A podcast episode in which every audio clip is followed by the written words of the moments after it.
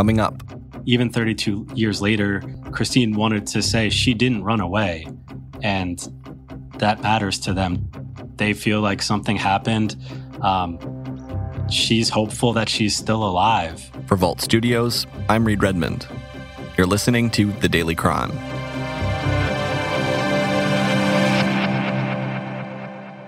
January 19th, 1988. A blizzard is blowing through the suburbs of Minneapolis and St. Paul, Minnesota, and snow is piling up as 19 year old Susan Swedell drives home from her job at Kmart. She's almost made it back to her family's home in the tiny suburb of Lake Elmo when she notices something is wrong with her car and pulls off at a gas station. 19 year old Susan Swedell was on her way home from work in Oak Park Heights. Witnesses say she stopped at a gas station about a mile away from her home in Lake Elmo. It's from this gas station, in the middle of this snowstorm, that Susan Swedell would vanish. Susan Swedell is still missing, and we must share her story so we can bring her home. Every single day feels like a living hell without her. We are not letting go. Aaron Adelson, you covered this story for KARE 11 in Minneapolis, Minnesota. First off, thank you for taking some time to share this story with us. Absolutely, my pleasure. So, Aaron, introduce us to this story. Who was Susan Swedell, and what do we know about the circumstances surrounding her disappearance in 1988? Yeah, she's a young girl about to turn 20. It was January, um, a long time ago, 1988.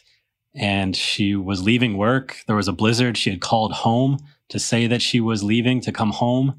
And she had stopped at a gas station, came inside, according to the attendant, told him that she was having car trouble, then went outside and was seen talking with a, a man and got in the car with him and they drove away and and that's the last time that she was seen.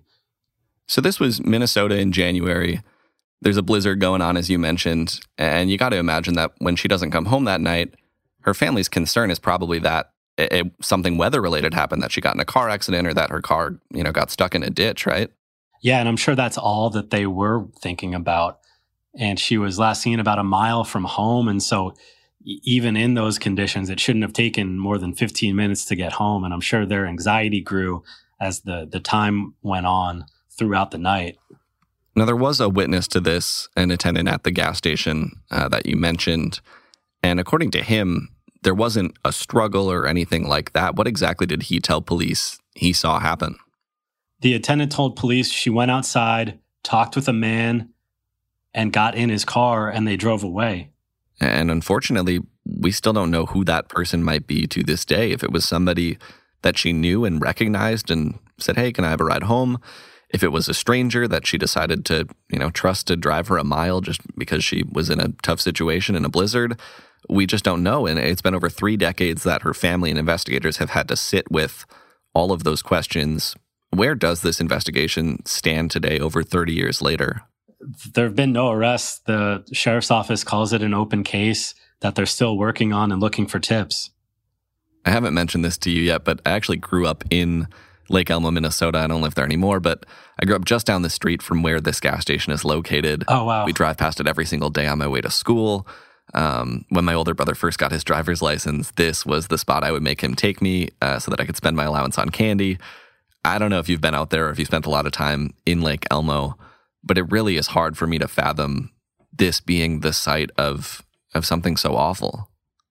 Yeah, I mean a mundane location and just entirely unclear 3 decades later what happened to Susan and and what yeah, how that night ended is entirely unclear still and that's awful for the family. And you mentioned that this is still an open case. Susan Swedell's disappearance actually occurred right around the same time as another missing persons case that's that's pretty well known in Minnesota, um, the disappearance of Jacob Wetterling.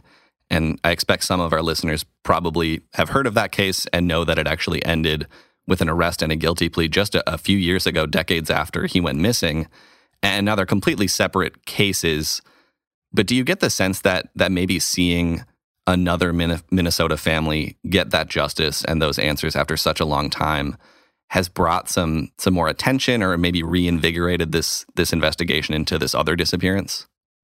I'm sure the sheriff's office is hopeful.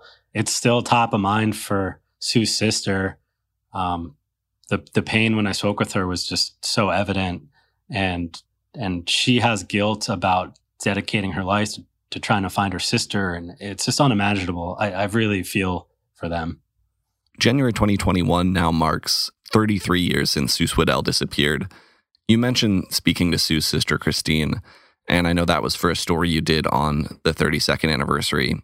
Uh, so before I ask you about that for our listeners, here are a few clips from that story. This is Sue at her graduation party at our other grandma's house. Christine Swedell last saw her sister Susan exactly 32 years ago. I've never been interviewed right on the day, so this is pretty hard. Christine has tried to keep her sister's name in the news over the decades. This picture is my favorite. This is another favorite picture of mine. The Washington County Sheriff says his office continues to investigate Susan's disappearance. He says someone knows something. Ask Christine what it would mean for this case to be solved, and you get two answers. We'd be so happy to finally see her and be with her and be able to be a family again. As for the other um, possibility, it would crush us.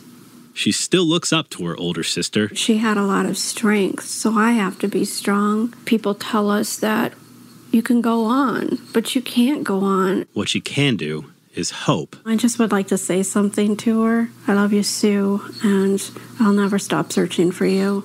Was there anything else that Christine Swedell had to say about her sister's case after all these years?